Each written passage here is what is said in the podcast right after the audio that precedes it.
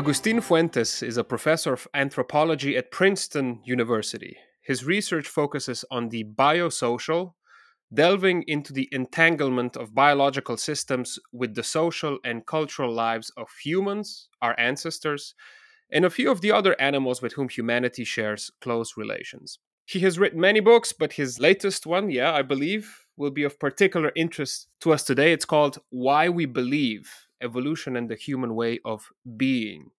In it, he examines our capacity, or maybe even evolutionary necessity, to believe. Professor Fuentes, welcome to Eurotrash. Thank you. Thanks for having me here. I'm looking forward to it. Let me just pick it up right where I left it off in the introduction. Let's begin with, the big bombs. So is belief just a surprising kind of add-on of Homo sapiens, like an accidental byproduct, if you will, or is it actually central to our quote-unquote evolutionary success as a species? No, clearly it's central to our evolutionary success as a species, right? So, but let's think, what do we mean by belief? Belief is not just about religion, or it's not just about commitment. A belief is this human capacity, right? The capacity to believe is the human capacity to look at the world around us, to take in all of our experiences, all of the things from our interactions with others, all of our cultural, historical, what have you, all the information we have, and blend it with our creativity, with our imagination, and develop, right, or understand or accept ideas, concepts, ideologies, and commit to them. Commit to them so fully and so holistically that they become our reality. That's what belief is. It's the ability to commit to something so incredibly, even something that's intangible that we don't touch or feel or see, and believe it so much that it is our reality and it affects the way we interact with each other and with the world. So it's not just abstract thinking, it's committing to that abstract thinking. Exactly. And then bringing it to its conclusion. Absolutely. So much so that it changes the way in which we see the world. So, for example, across the planet, people have different belief systems, but it's not just about religion. It's also about things like economics and love and what have you. We commit to these ideals and ideologies so much so that they're very real for us. And that's powerful. But did it give us some sort of an edge when we were competing in our past with, let's say, other hominins or other animals even? Is that something that's useful to us, or is it just like... So step back for a second. Everyone always tries to think about our past as filled with competition between us and other hominins, us and other groups, us and other animals. That's how I see it. This horrible, eternal, a reality. No, in fact, most animals... there's a lot of competition out in the world, but most animals are like finding a way to live, finding a way to find each other, hanging out, sleeping, eating, right? Which can be challenging, but it's not all about fighting or competition. So let's step back and ask ourselves, what were the biggest challenges for our ancestors, right? 2 million years ago, right? Our ancestors were, fairly small, hairless, fangless, clawless, hornless, ape-like things walking around on two legs who were pretty much naked and had a few rocks and sticks. But what else did they have? They had each other. And they had an incredible capacity for creative engagement, for collaboration. And so if over these last 2 million years, these groups of earlier us got together and committed to certain things, believed fully in certain things, had hope and dreams and imaginations, and went after them, you could see how that would give them a leg up relative to a lot of other things, ability to challenge or encounter new difficulties. It also led a lot of those groups to going extinct, right? A lot of groups were like, I know, if we just cross that mountain, we'll be fine. And then they all died. So belief is not all good. Something that is very beneficial to us as a species doesn't necessarily mean it is always positive. It just means it provides a capacity, the ability to do something that is maybe not as common in other organisms. You mentioned that some other, for example, hominins went extinct because maybe they had different ideas, different beliefs. Do we know for certain that, for example... capacities. Different capacities. Capacities for belief. For example, do we know if the Neanderthals had a similar approximate capacity for belief as we do right now, or we know nothing about that? So, Neanderthals are us, just a little different, right? Most people debate, what are Neanderthals? Neanderthals had art, had complex tools, had complex social lives, had complex foraging and hunting, had complex societies, interacted with one another across great distances, and had sex with our direct ancestors. So, I'm just going to say that Neanderthals are a slightly different version of us. Now, it's true there are no full sort of Neanderthals around today, but most humans on the planet are walking around with a little bit of Neanderthal DNA inside them. And who knows what kind of cultural inheritances we also have. So a lot of different populations have sort of disappeared or dissipated. But we have to sort of think what that means, because we, contemporary humans, right, the current understanding is that you and I and everyone watching or listening to this podcast is actually a conglomerate of a whole bunch of populations, right, that were slightly different over the last 500,000, 700,000 years. So what's really interesting is that we're all blends of different ancestors and pasts. And that's actually really interesting. So, yeah, other kinds of hominins did live, ones that weren't just like us, and they're no longer around. We're still around. So understanding why we're still around is very interesting. But we're also not just a line, right, for 2 million years. We're a giant bush of interactions and blendings of different peoples. Yeah, I hosted an English anthropologist a while back, Chris Stringer. He works for the Natural History Museum in London. And I didn't know, but, you know, he clarified it for me that at one point there were at least 5 different hominins walking on this earth. And that blew my mind, because we were taught in school, okay, first this one, and then this one, and then this one, and now us. Nope. Right. But we are the only ones left, though. We are the only hominin left standing. Yep. All right. You mentioned cooperation a little bit earlier. Not so long ago, I hosted Professor Edward Slingerland on the pod. I'm not sure if you've heard of him. He wrote a book called Drunk and the central idea. Course. Okay, you have. He explores the idea that it was the consumption of booze that gave us a sort of a nitro boost in an evolutionary sense, because that allowed us to let our guard down and cooperate in bigger and more diverse groups. Now, not that the belief and alcohol are mutually exclusive, but I mean, actually, I think he mentions in the book that even with the earliest record of human civilization we currently have, I think that's the Göbekli Tepe in Turkey, right? Religious rites were always, you know, they always involved getting hammered, like there's no tomorrow. The two often come together, don't they? Anyway, I just wanted to know, what do you think of his idea? So let me first say that for everyone who's interested in human evolution, they should read Chris Stringer's work. It's really fantastic. And Slingerland's latest book and his earlier work is really fascinating. So people that you've got great people on the show. Congrats. So let's think about that for a moment. So first of all, cooperation, right? You know, getting together, doing stuff together, collaborating, coordinating in ways that are pretty intense. That's our superpower, right? That's what humans really do, right? At the baseline. Now it's both good and bad, right? We cooperate for wonderful things, but we also cooperate to do horrible things, right? To win a war, right? You have to be the most cooperative side, right? You have to care most about each other, to risk death in going out there. So anyways, cooperation is at the heart of everything that humans do. But so this whole idea about intoxication is related to sort of my arguments about belief, about creativity, about cooperation. So this basic concept of intoxication is not just about alcohol, but alcohol is a fairly common one around the globe and pretty early. And humans aren't the only thing that seek out fermented fruits to get high. There's a lot of other animals, given the option, they'll go right for it. But with humans, what we see is these getting together for ritual or for other kind of purposes, this bonding, this sort of feeling, this sort of moment of transcendence, right? This sort of belief or experience of the more than the here and the now. Humans do that and probably done this for a long time. We have good evidence of cave art and even earlier forms of expression that reflect that. But you know what? Humans also recognize that the physiology, the mind, the body, when we alter it, when we change it, sometimes we feel even more. And so, yeah, humans reach out to alter themselves to be more in the moment or more engaged. And that's actually another amazing cultural thing. You know, humans on a regular basis poison themselves to feel stuff. You know, and I'm not, please don't get me wrong. I mean, a good vino or, you know, a great cerveza, you know, a good alcohol is fantastic, but it is toxic, right?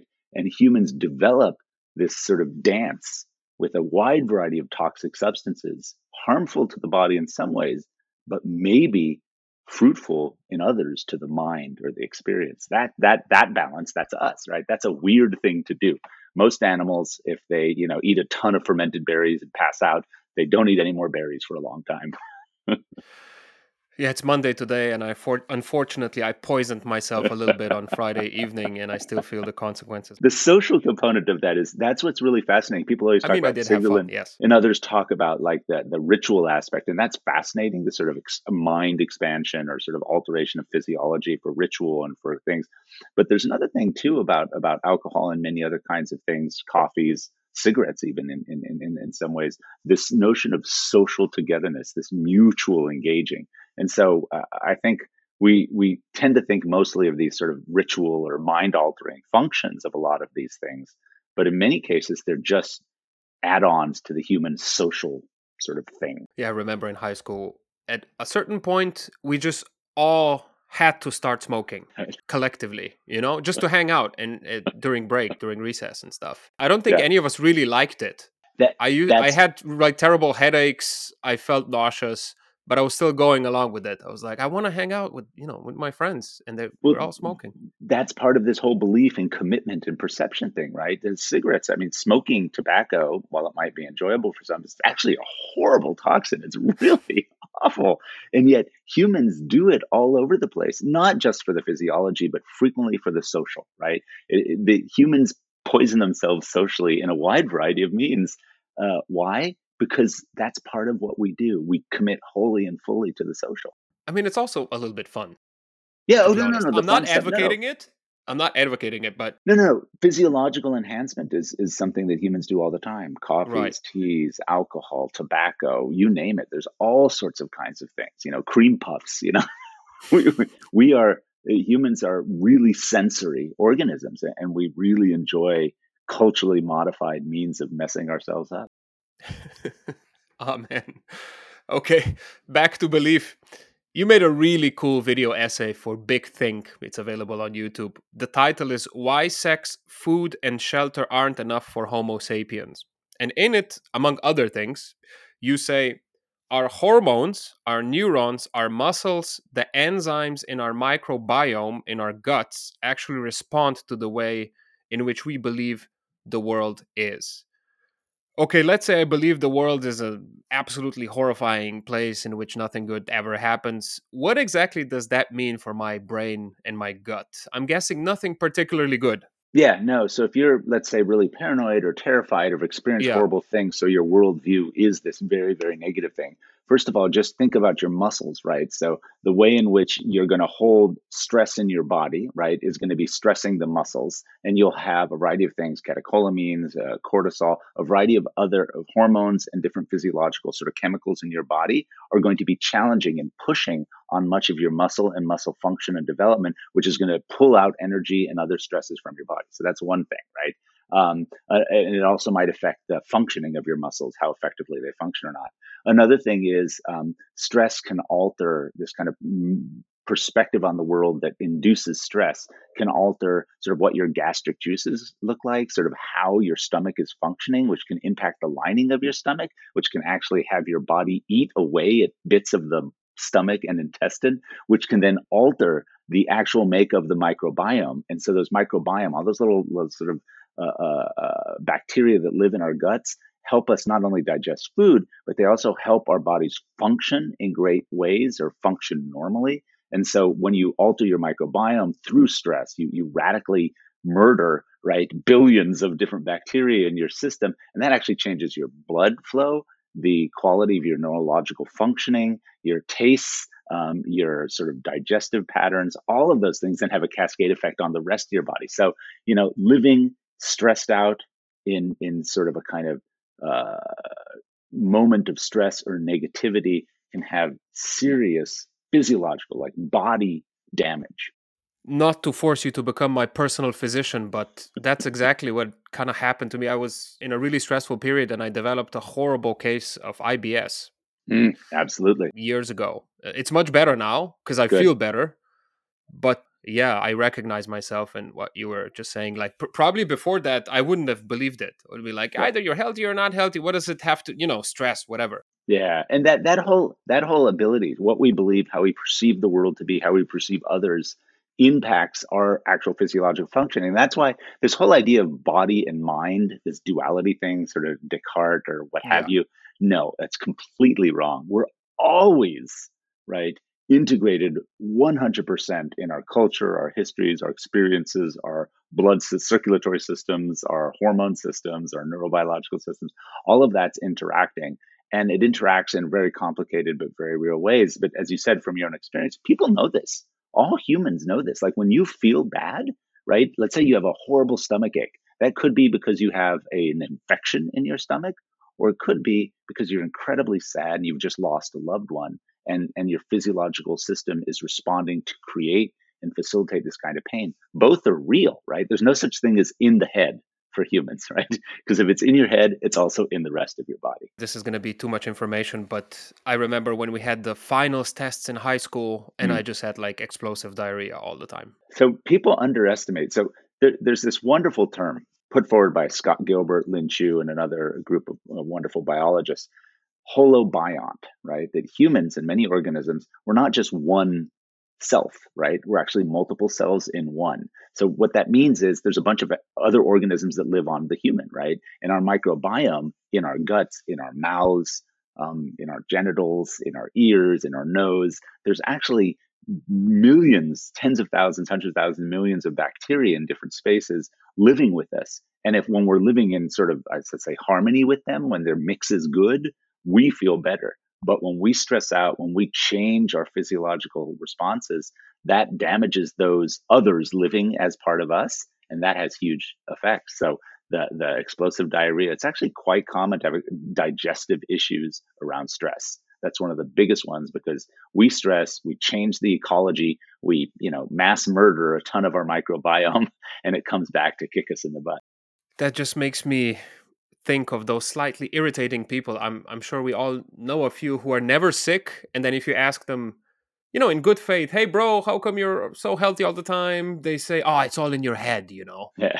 And pardon my French, but that always annoys the living shit out of me. First of all, I thought it's an idiotic statement and a bit of a narcissistic provocation as well, maybe, maneuver, whatever. But it does actually contain a grain of truth after all, maybe? A grain. Yeah. Okay, I was hoping you would say no, because otherwise I have to apologize to a lot of people. No. Yes. I mean, it could be just people being obnoxious, right? It could just be them.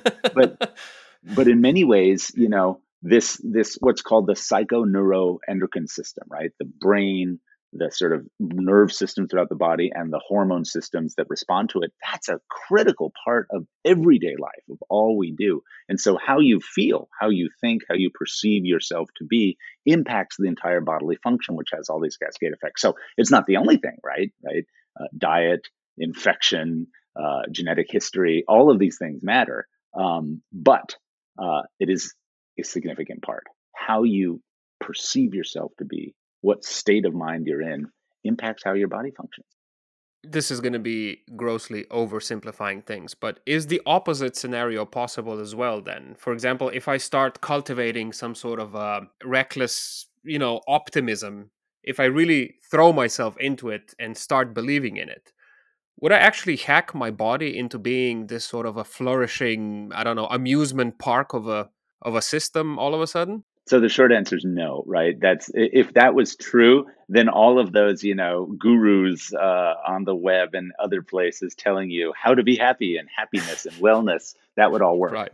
Some of it works for the reason I just told you, right? Being in a good place. But being in a good place is not just thinking yourself in a good place. It's actually being in a good place, right? It requires friends and family and finance and, living in a place that's not at war. It means avoiding racism, sexism, classism. I mean, the thing is, it's not up to you, right? It's up to you to try, but the social context. So there are many people who could have the best possible worldviews and perspectives available, and yet they're not going to succeed because of the context, the ecology in which they exist. So it's never just us. That's the real challenge, right? Because if we're really interested in health and wellness, it's about societies, it's about communities, it's not about individuals. That's refreshing to hear, because, the YouTube algorithm keeps trying to convince me otherwise, that it's all in my head, and if I do some sort of a manifestation, everything is going to be just fine, as if climate change is just going to disappear if I think there is no climate change. Right. You can feel as great as you possibly can, but, as the sea levels rise a couple meters above your head, you will die. Well, there you have it, folks. Now, full disclosure, I'd say I'm a good old-fashioned Eastern European lefty and an atheist, but I wasn't quite raised that way. I was brought up as a pretty liberal Catholic, but a Catholic nevertheless. I went to Bible school and Sunday Mass and all of that. Yeah. Also politically, I mean, yes, there were differences between my parents, but I wouldn't say either of them was a Marxist, actually far from that. So I didn't absorb their belief systems. But on the other hand, I can't quite pinpoint the exact moment when I internalized beliefs that I, you know, consider my own right now. There was no Hollywood-esque moment of sudden clarity. You know, it's not like I saw a baby cat being hit by a car and then realized God doesn't exist or something. It just seems I arrived to where I'm at in a completely organic way. And of course, these beliefs seem the only possible ones to hold for me. Right. So I think I'm asking a pretty big question. Why do we believe what we believe? So you just described it. I think that's really brilliant. Everyone wants this sort of Hollywood version of belief, like this moment of revelation. You know, I've like the cat being hit by a car, a ray of light, some amazing thing that catalyzes and verifies everything. That's actually not the way it happens. When those big events happen, you've already, right, begun to believe those things, and this just is confirmatory or what have you. But let me ask you the question. So did you grow up in Berlin? No, I'm originally from Slovenia. Oh, Slovenia. Okay, fantastic. Yeah, I was born in Yugoslavia, to be which no longer exists. Sadly for me, no longer exists. Then grew up in Slovenia and then moved to Berlin. Okay, 9 years ago, something like that. So think of that individual or personal journey, right? So as you sort of grow up, you're growing up in a time of radical change, right? You're growing from your parents, you're learning from them, you're learning from your peers, but you're also in communities, societies, and nations. In fact, you know, the nation you were born into no longer exists. So think about how those experiences radically influence the worldviews that you have, the perspectives. And then you go through that in your earlier years. And what age did you move to Berlin? I was quite old already. I was, 28? Okay. But that's still, 37 now.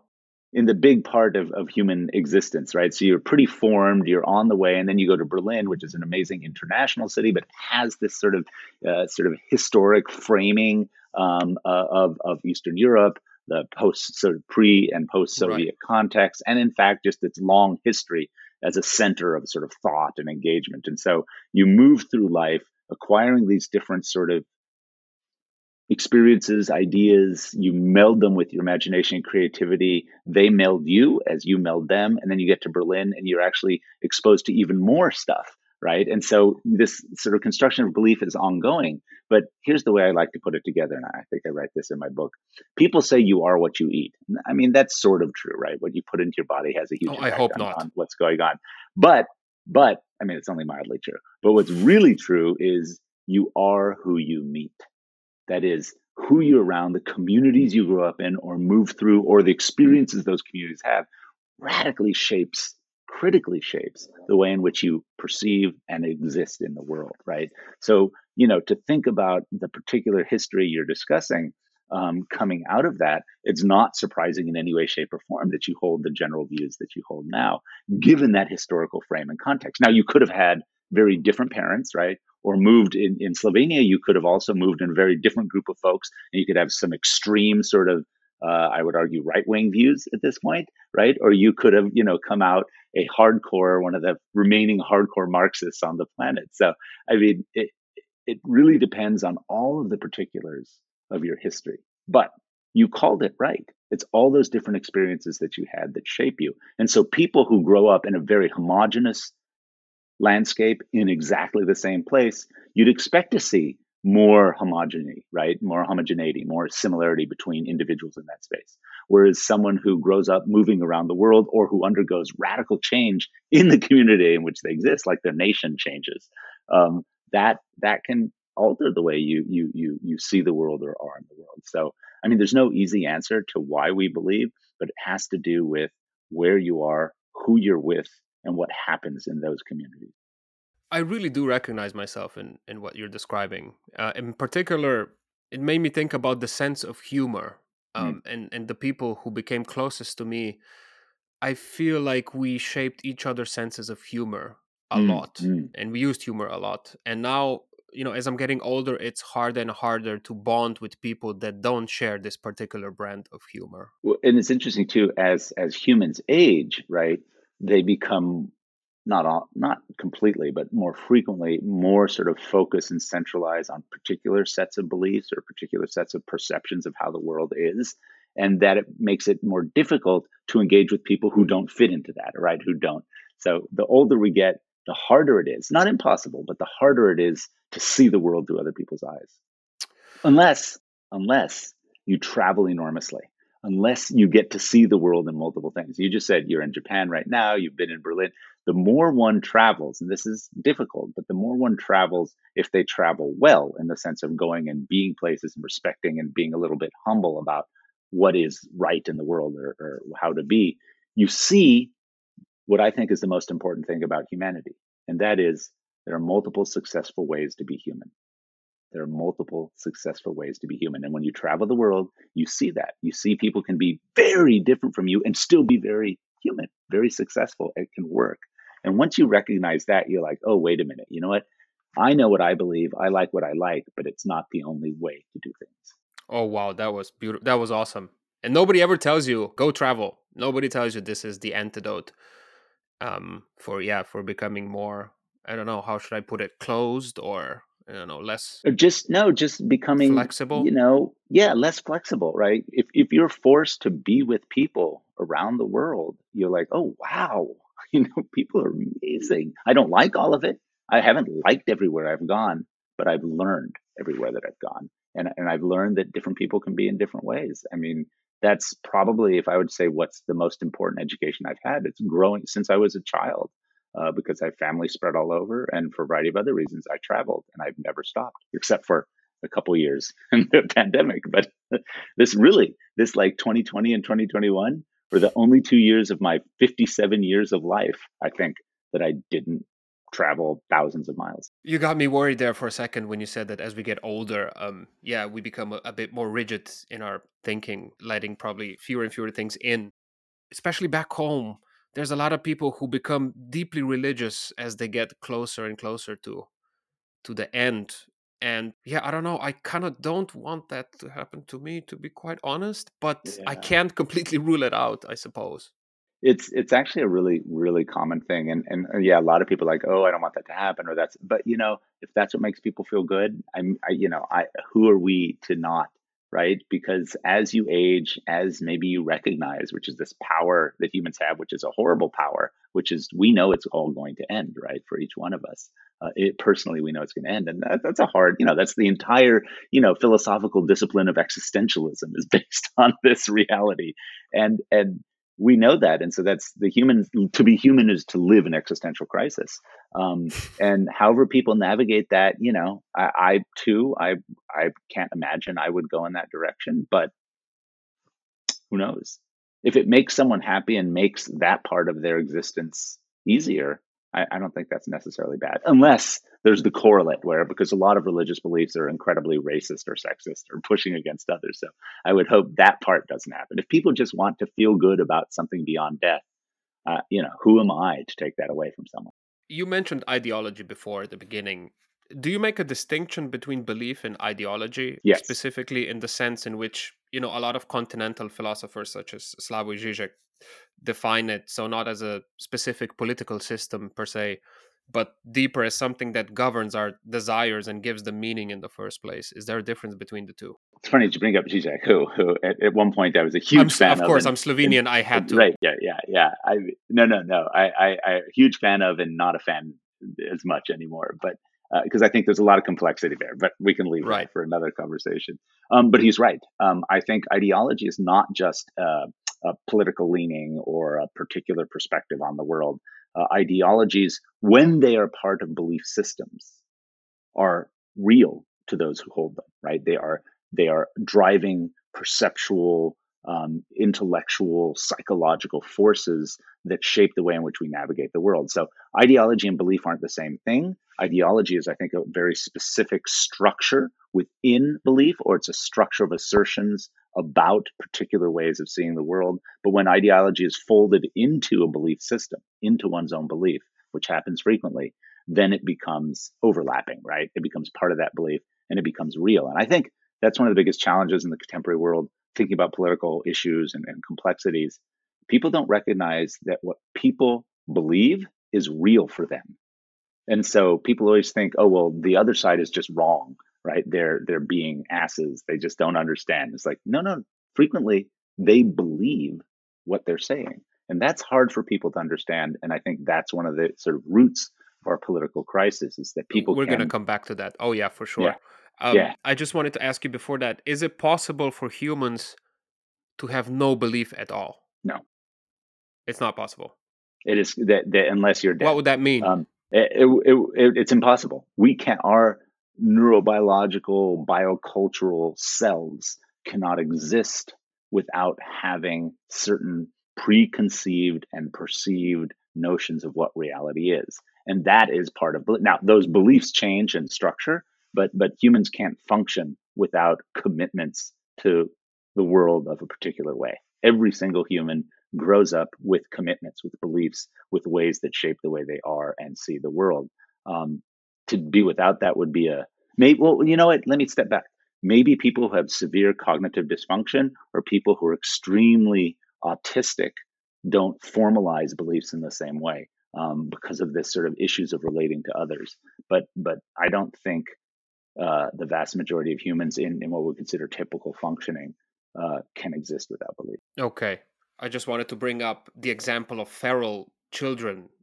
Yeah. Who, I don't know, raised by animals. If that's even a real thing. I think there were a couple of cases documented. There are a few. There's actually a few cases. I think it's very interesting. It's not like in the movies, Wolf Child Tarzan. And things like that. But there are, it's definitely not like Tarzan. But there are some cases and it does happen. But again, those children are human, but they're raised by they grow up in and around a community of other species. And so they take on as much as humanly possible from that other species, still having a kind of perception, a belief, a system, just not the kind of linguistic, political, historical system that affects the beliefs of folks who grew up around other humans. Have you seen The Big Lebowski? Yes, of course. Okay, first of all, I realize nihilism can be a serious philosophical endeavor, and that in its proper sense, it doesn't actually mean an absence of belief. Right. But in The Big Lebowski, of course, we have the three German nihilists who explicitly say they don't believe in anything. Right. Walter, the dude's best friend, played by John Goodman, who disdains the nihilist's lack of any beliefs, then says something that, at least for me, is one of the funniest lines in film history. He says, say what you will about National Socialism, at least it's an ethos. So for him, you know, even what the Nazis believed is preferable to no belief at all. So why is this idea of not believing in anything so jarring for us? Well, I think it's jarring when people don't understand what nihilism. I mean, let's just say this artificial version of it in The Big Lebowski, which is everyone should watch that movie if you haven't seen it. So it's not nihilism really because they are organizing around a particular commitment to a cogent argument about the way the world is. It's a belief. That is absolutely a belief. It takes so much work to believe there's no belief, right? It's really hard, and it structures your whole perception. It shapes the way you interact in the world. So true nihilism, right, is a very strong belief system by definition. And so they say they don't believe in anything, but actually that in and of itself is a structuring perceptual landscape that they commit wholly and fully to. That is, by definition, belief. All right, Captain Obvious to the rescue here. But we live in an era where social media allowed us to have a go at each other, you know, at all times. And it does seem like that as soon as we're able to do so, we all want to be Mike Tyson on steroids, chewing each other's faces off. Civility has gone out of the window if it was ever there in the first place. In my case, I cannot, and now we come back to what I promised we're going to come back to. I cannot for the life of me understand, for example, a climate change denier. Someone who goes completely against our collective experience as we live it right now and against all established science and proclaims their own truth. You know, it just makes my blood boil and I have to write that sassy Facebook comment. I just can't help myself.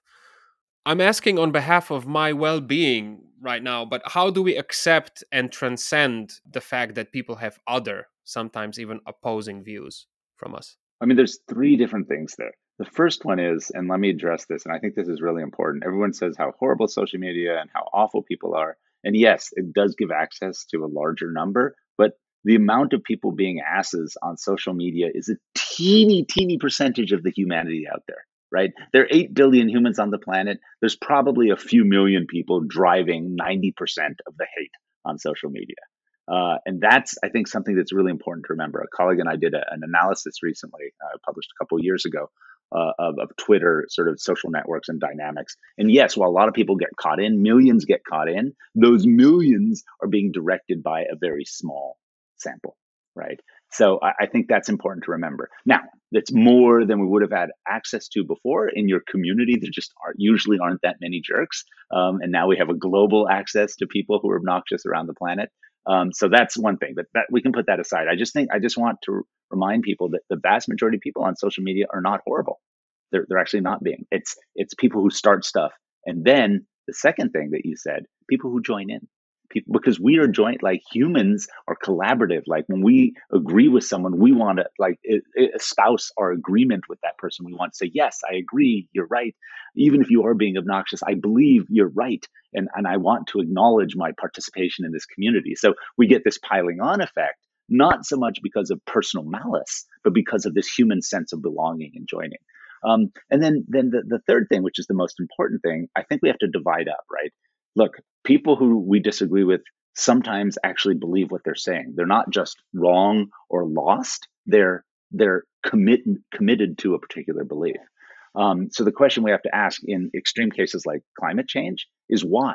How does someone fully and wholly commit to something that is not only wrong, stupid, harmful, and deleterious to the species, right? Why would someone want take that position? Then we have to think about the details of why, of how we believe. What do people grow up around? You are who you meet. You are who you hang out with. You are who you are influenced by. And so we have to think about education, location, language, historical framing, contemporary political and economic frames. All of those things come together to facilitate bad beliefs, not false beliefs, right? Because if people believe them, they're true for them, but really inaccurate, false beliefs. And that happens. You brought up National Socialism, right? We have a very good example of a sort of a wave of commitment by millions of people in a horrendous manner. And we're seeing that right now. I mean, the climate change deniers are doing irreparable harm to the rest of the humans and to the entire planet, right? Especially those with political power.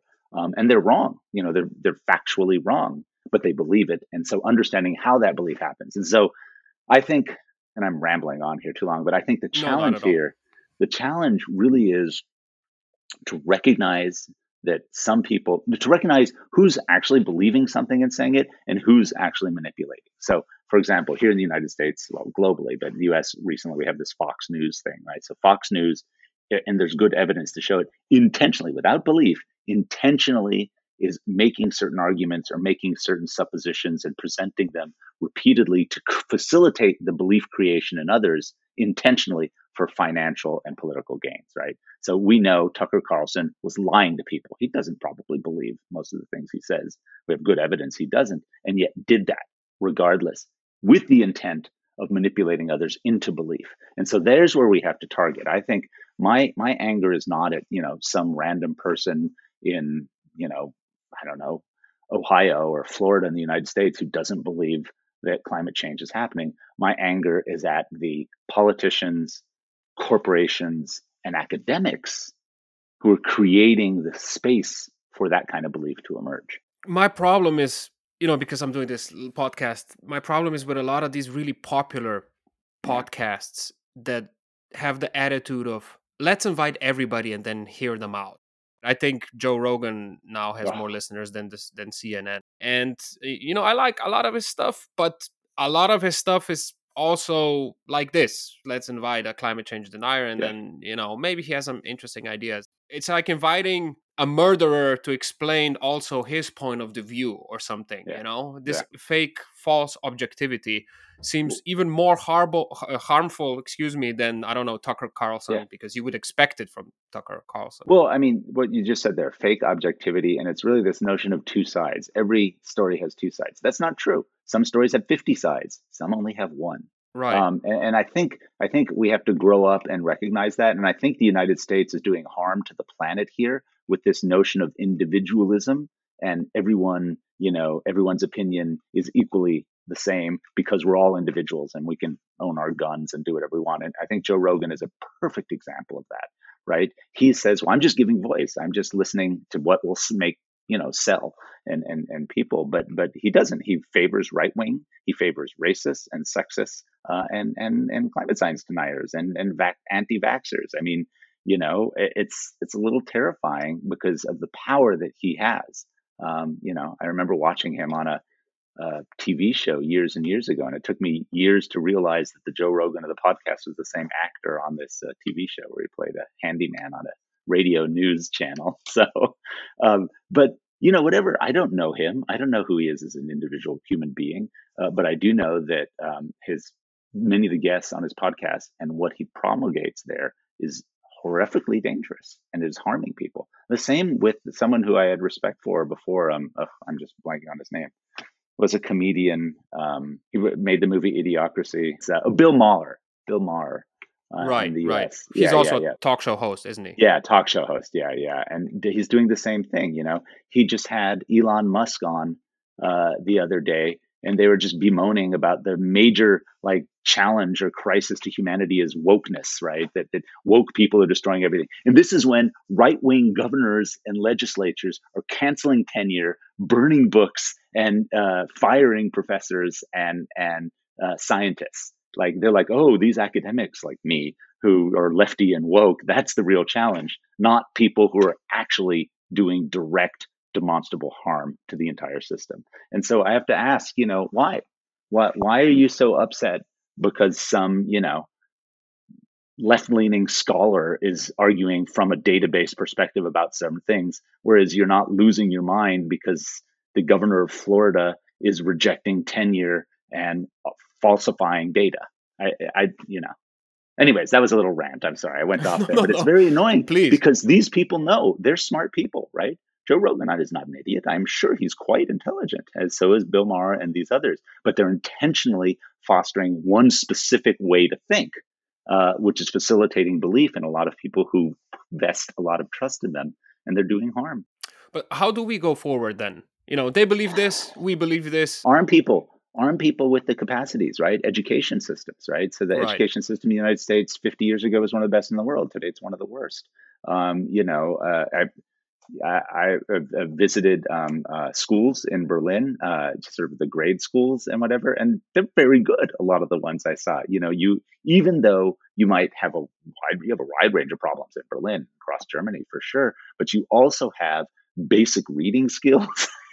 Basic capacity to sort of move between different kinds of information. And so, and you see this in different parts of the world, huge inequities in the basic training of humans, right? We need to be trained. You can't just walk into this world. You have to learn how to read. You have to learn how to critically read. You have to learn about history. You have to sort of learn about health and society. Those things are important. So I would argue, and the United Nations and many, many, many incredible scholars, Nelson Mandela, one of my heroes, argued that, look, you're not born hating. You have to learn to hate, right? But you also learn to love and you learn to understand. And it's through education, it's through your community and your schools and your family that you learn things. And that's where we need to focus. I have very little faith in politicians at the moment.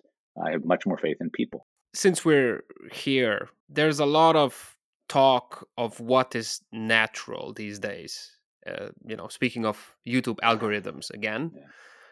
And natural is, of course, always what aligns with a certain political agenda. On the other hand, in one of your talks, you said the following, which I thought was really interesting.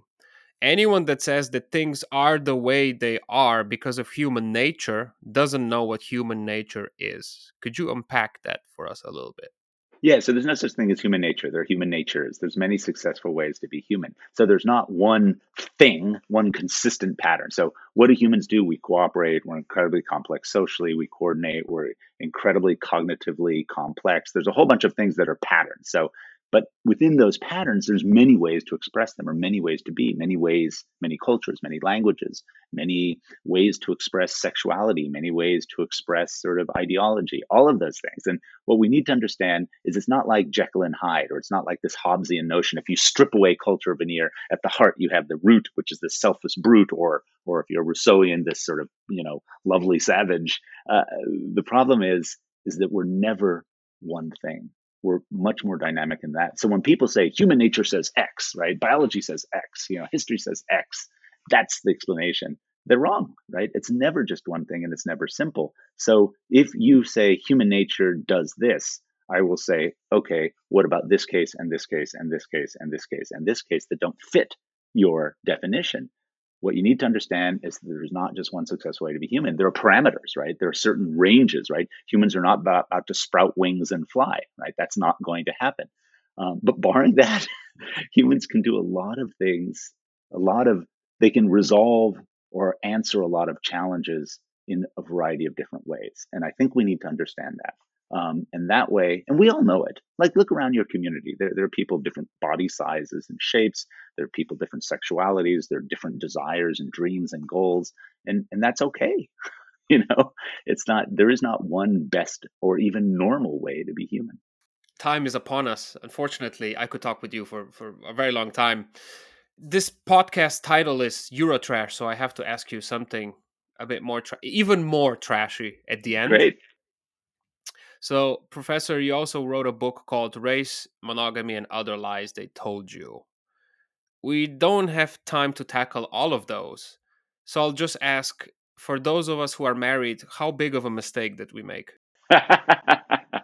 Okay, when I say monogamy is a lie, I meant the idea that it is human nature to be monogamous, or that marriage is some biological inherited thing. Marriage is a political, emotional, romantic, love-based, economic necessity. Who knows? There's a wide variety of reasons why people bond together. What's really important is the pair bond, is the relationship that individuals have. And humans are really good at pair bonding. We bond with others incredibly tightly, not just one, sometimes three or four or five. Sometimes it involves sex. Sometimes it doesn't involve sex. Sometimes they're heterosexual. Sometimes they're homosexual.